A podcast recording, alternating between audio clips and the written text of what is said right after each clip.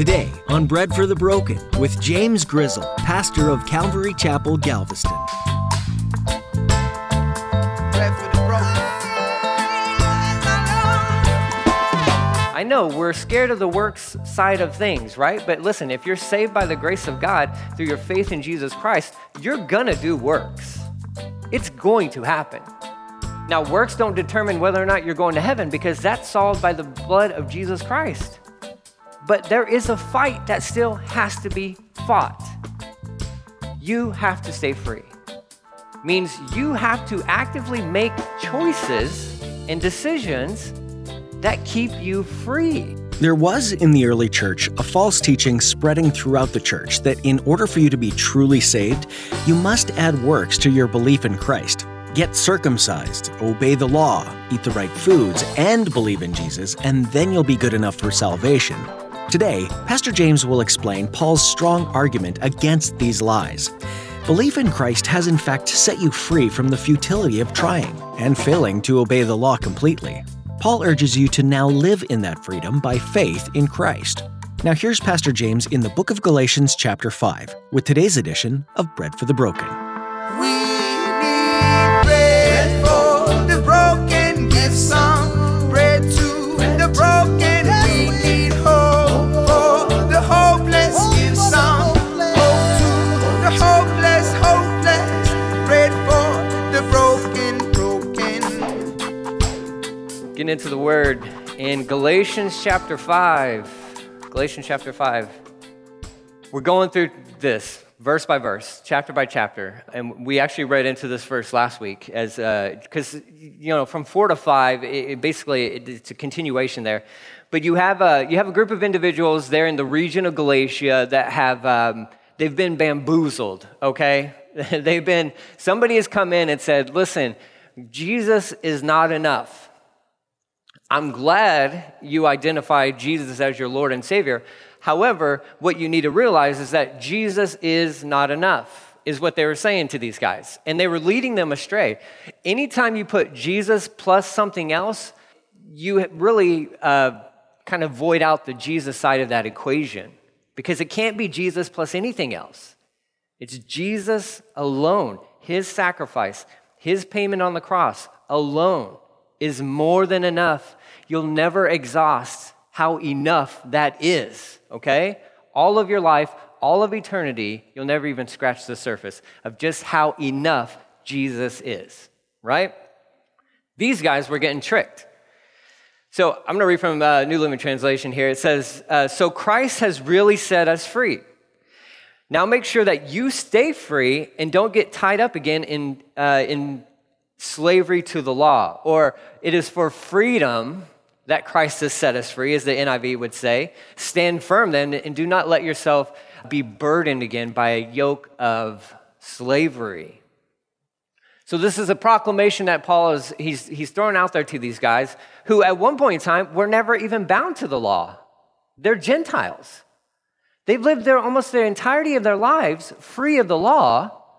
Paul shows up, proclaims the gospel of Jesus Christ. These guys get saved, and yes, they are saved. They get saved, and then these religious guys come in right after them and says, "Oh, let us tell you about the law." And so now these Gentiles who were never under the law, were free of it, said, "Yeah, sign us up. Sign us up. What do we got to do?" Well, let's start with circumcision. Bad place to start as far as I'm concerned, but all right. They're like, well, you got to be circumcised because you know God will not accept you if you are uncircumcised. Well, we didn't know that. Paul didn't tell us that. And Paul's like, he's losing his mind, probably from Antioch where this is being written. He finished up this trip and went back to report on all the good things God was doing. Then it probably wasn't too much longer after this first missionary journey that he got word that these guys are already getting tripped up. Over what? Over circumcision. And Paul begins to, and we've seen it all throughout this letter. This letter is very personal. It is theological, it's full of doctrine, but it is absolutely full of personal notes from the Apostle Paul. And he's like, what are you doing? What are you doing? You were never concerned about circumcision. And then when you received the gospel, you were never concerned about circumcision. And then somebody dressed in the right clothes shows up and says, oh, no, your faith is not good enough because you don't look the part. If you want to be accepted fully by God, well, then you have to be circumcised. And Paul is telling them, he's like, it is for freedom. If Christ has truly set us free, let's stay free. The same proclamation has to be addressed and has to be proclaimed by us to this day, to church congregations that are showing up all across this world.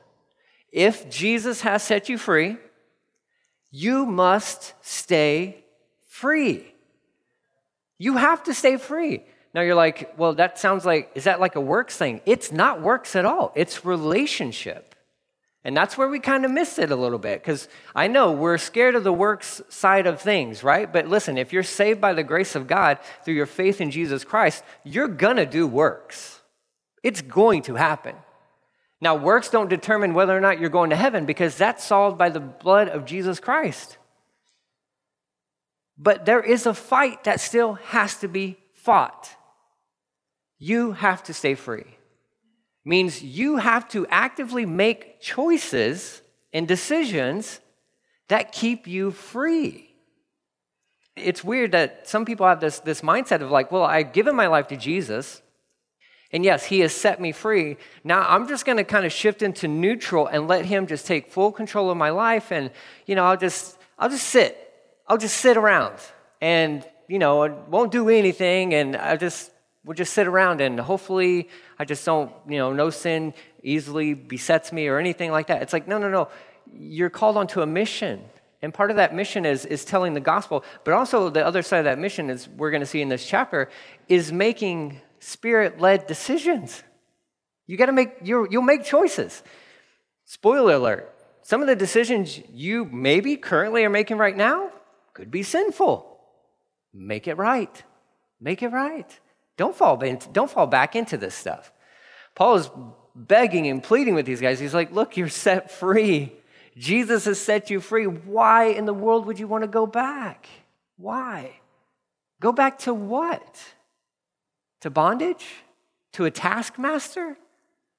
That's been part of this book that I've been reading. It gives little glimpses of Spurgeon's life and then Thomas Johnson's life. Thomas Johnson was a slave, and his dealings with his owner, his taskmaster, so to speak, and it would be ludicrous to go back into an oppressive relationship when you've been set free.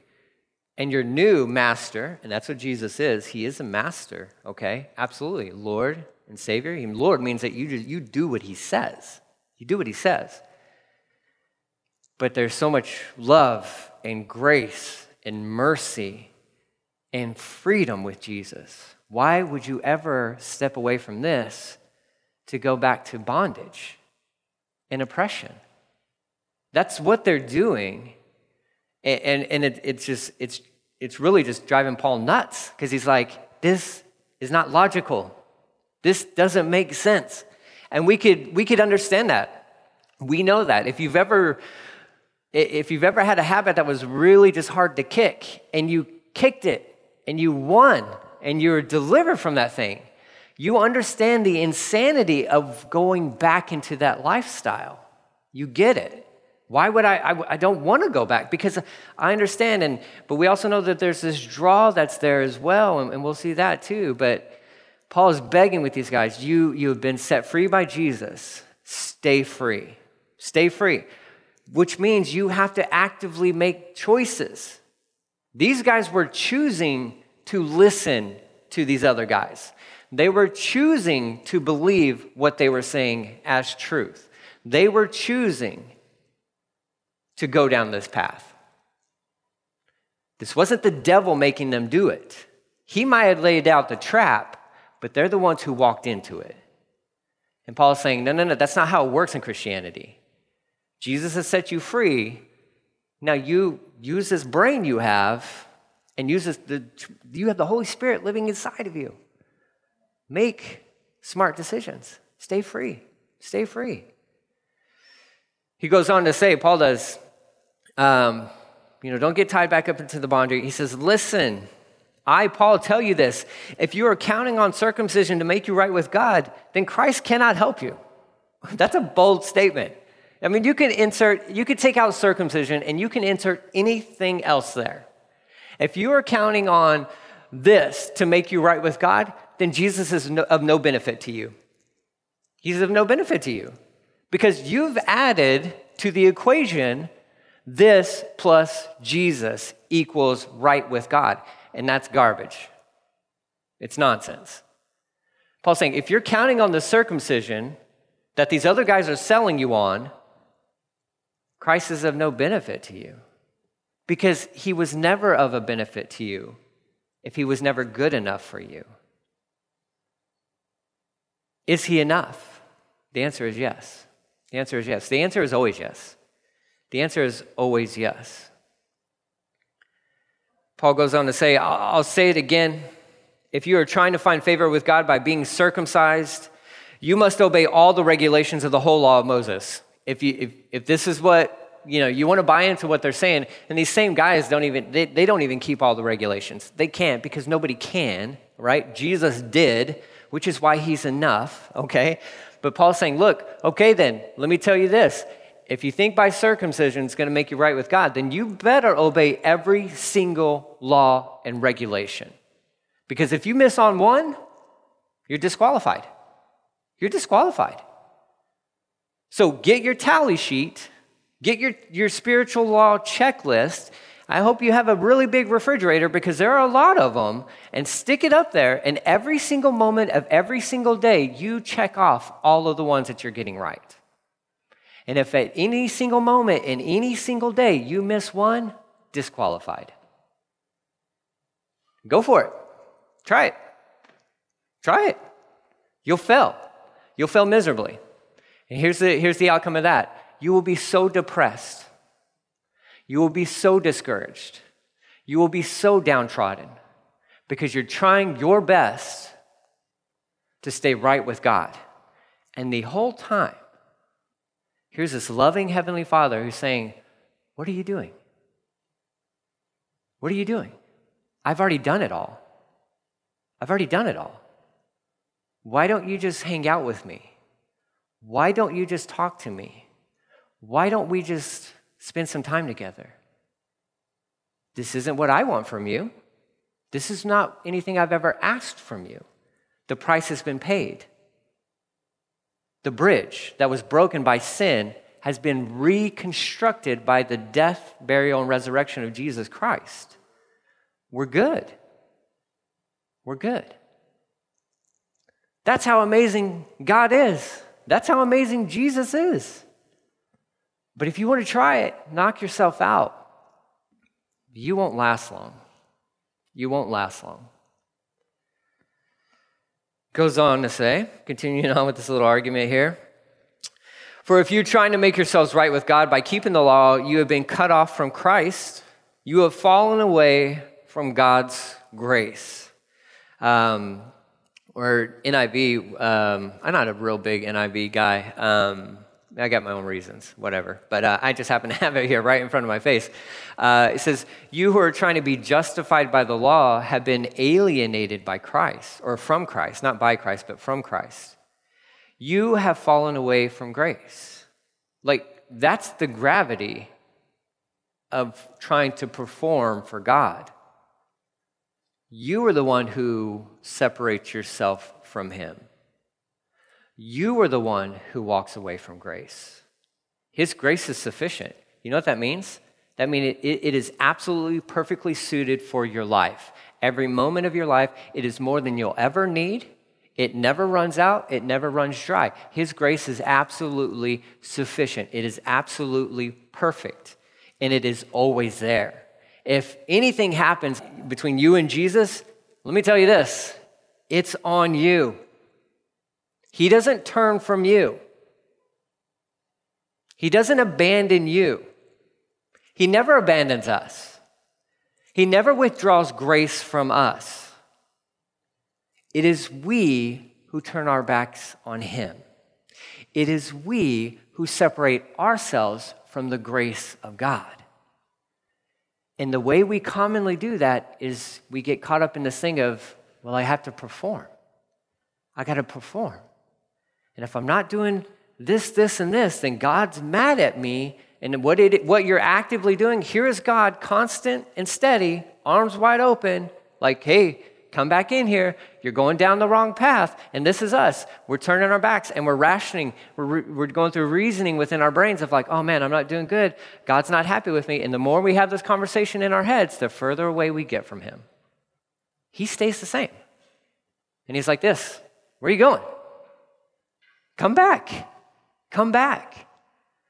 My grace is sufficient for you. His grace is all we need. Paul he's warning these guys. He's like, look, you are the ones who are walking away from him. And he's not talking about a loss of salvation here. This is another thing we need to settle within our hearts. Because he's not talking about you're losing your salvation. Which would be, if it was true, I don't know where you stand on that at all. I feel as though God has our salvation firmly in his grasp. I'm not worried about losing my salvation. The thing that concerns me more than anything else is walking away from the grace of God and being a Christian who lives a good portion of his life apart from the grace of God. How sad and traumatic is that? What a waste. What a waste, because I can tell you this, if you walk away from the grace of God, I can promise you, you are not being an effective witness on this earth. You're not.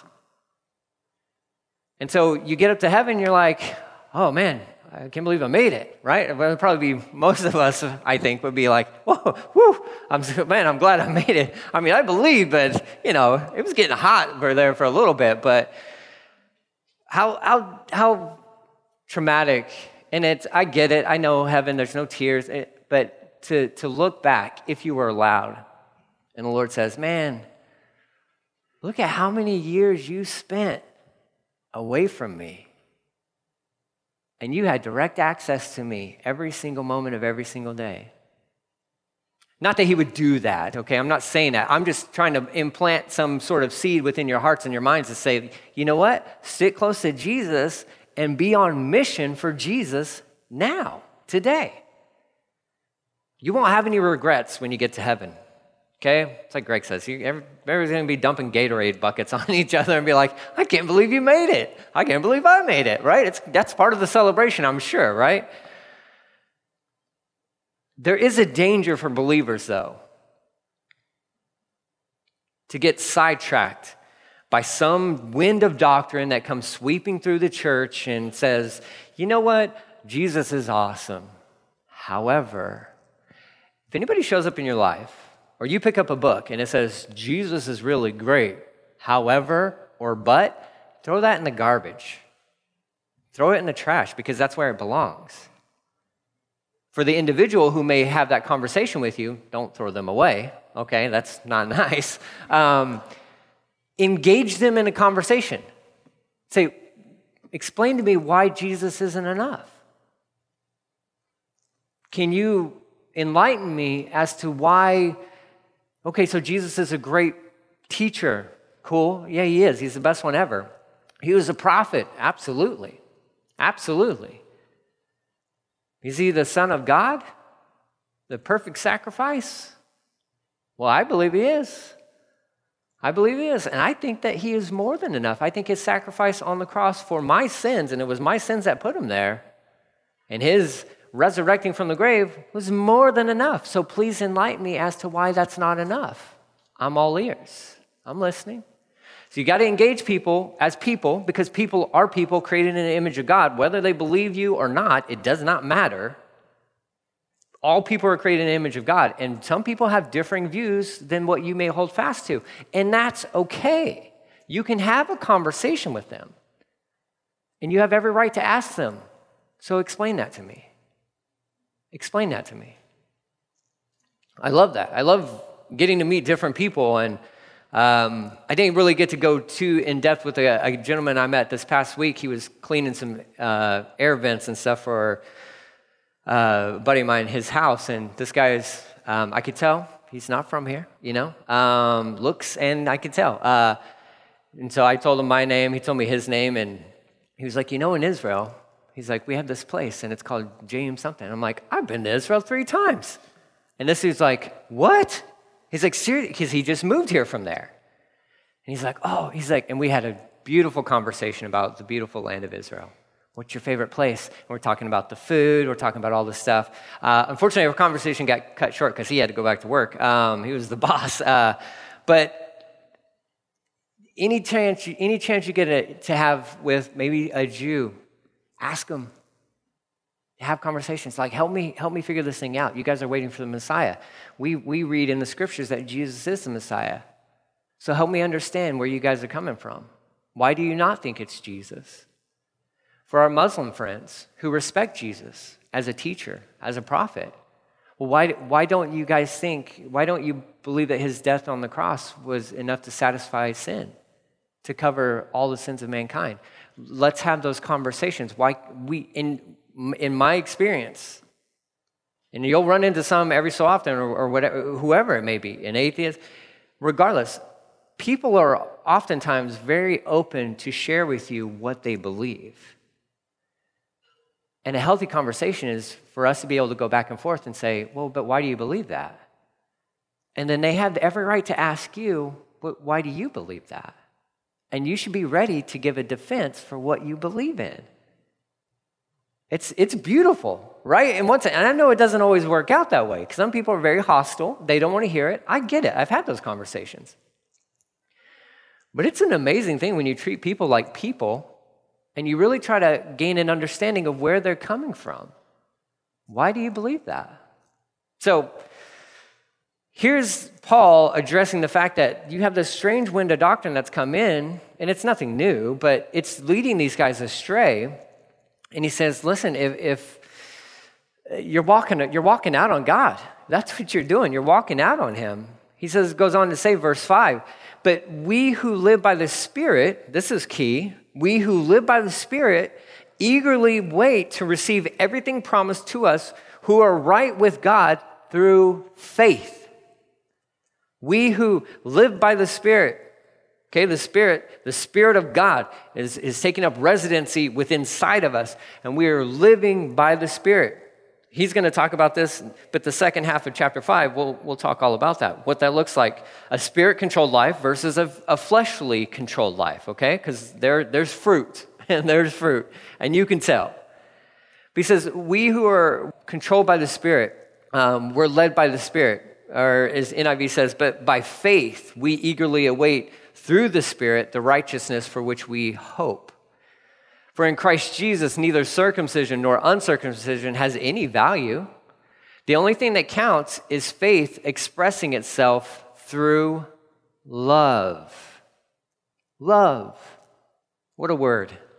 What a term that we have no idea what it means. Like, especially in America. I mean, love means everything.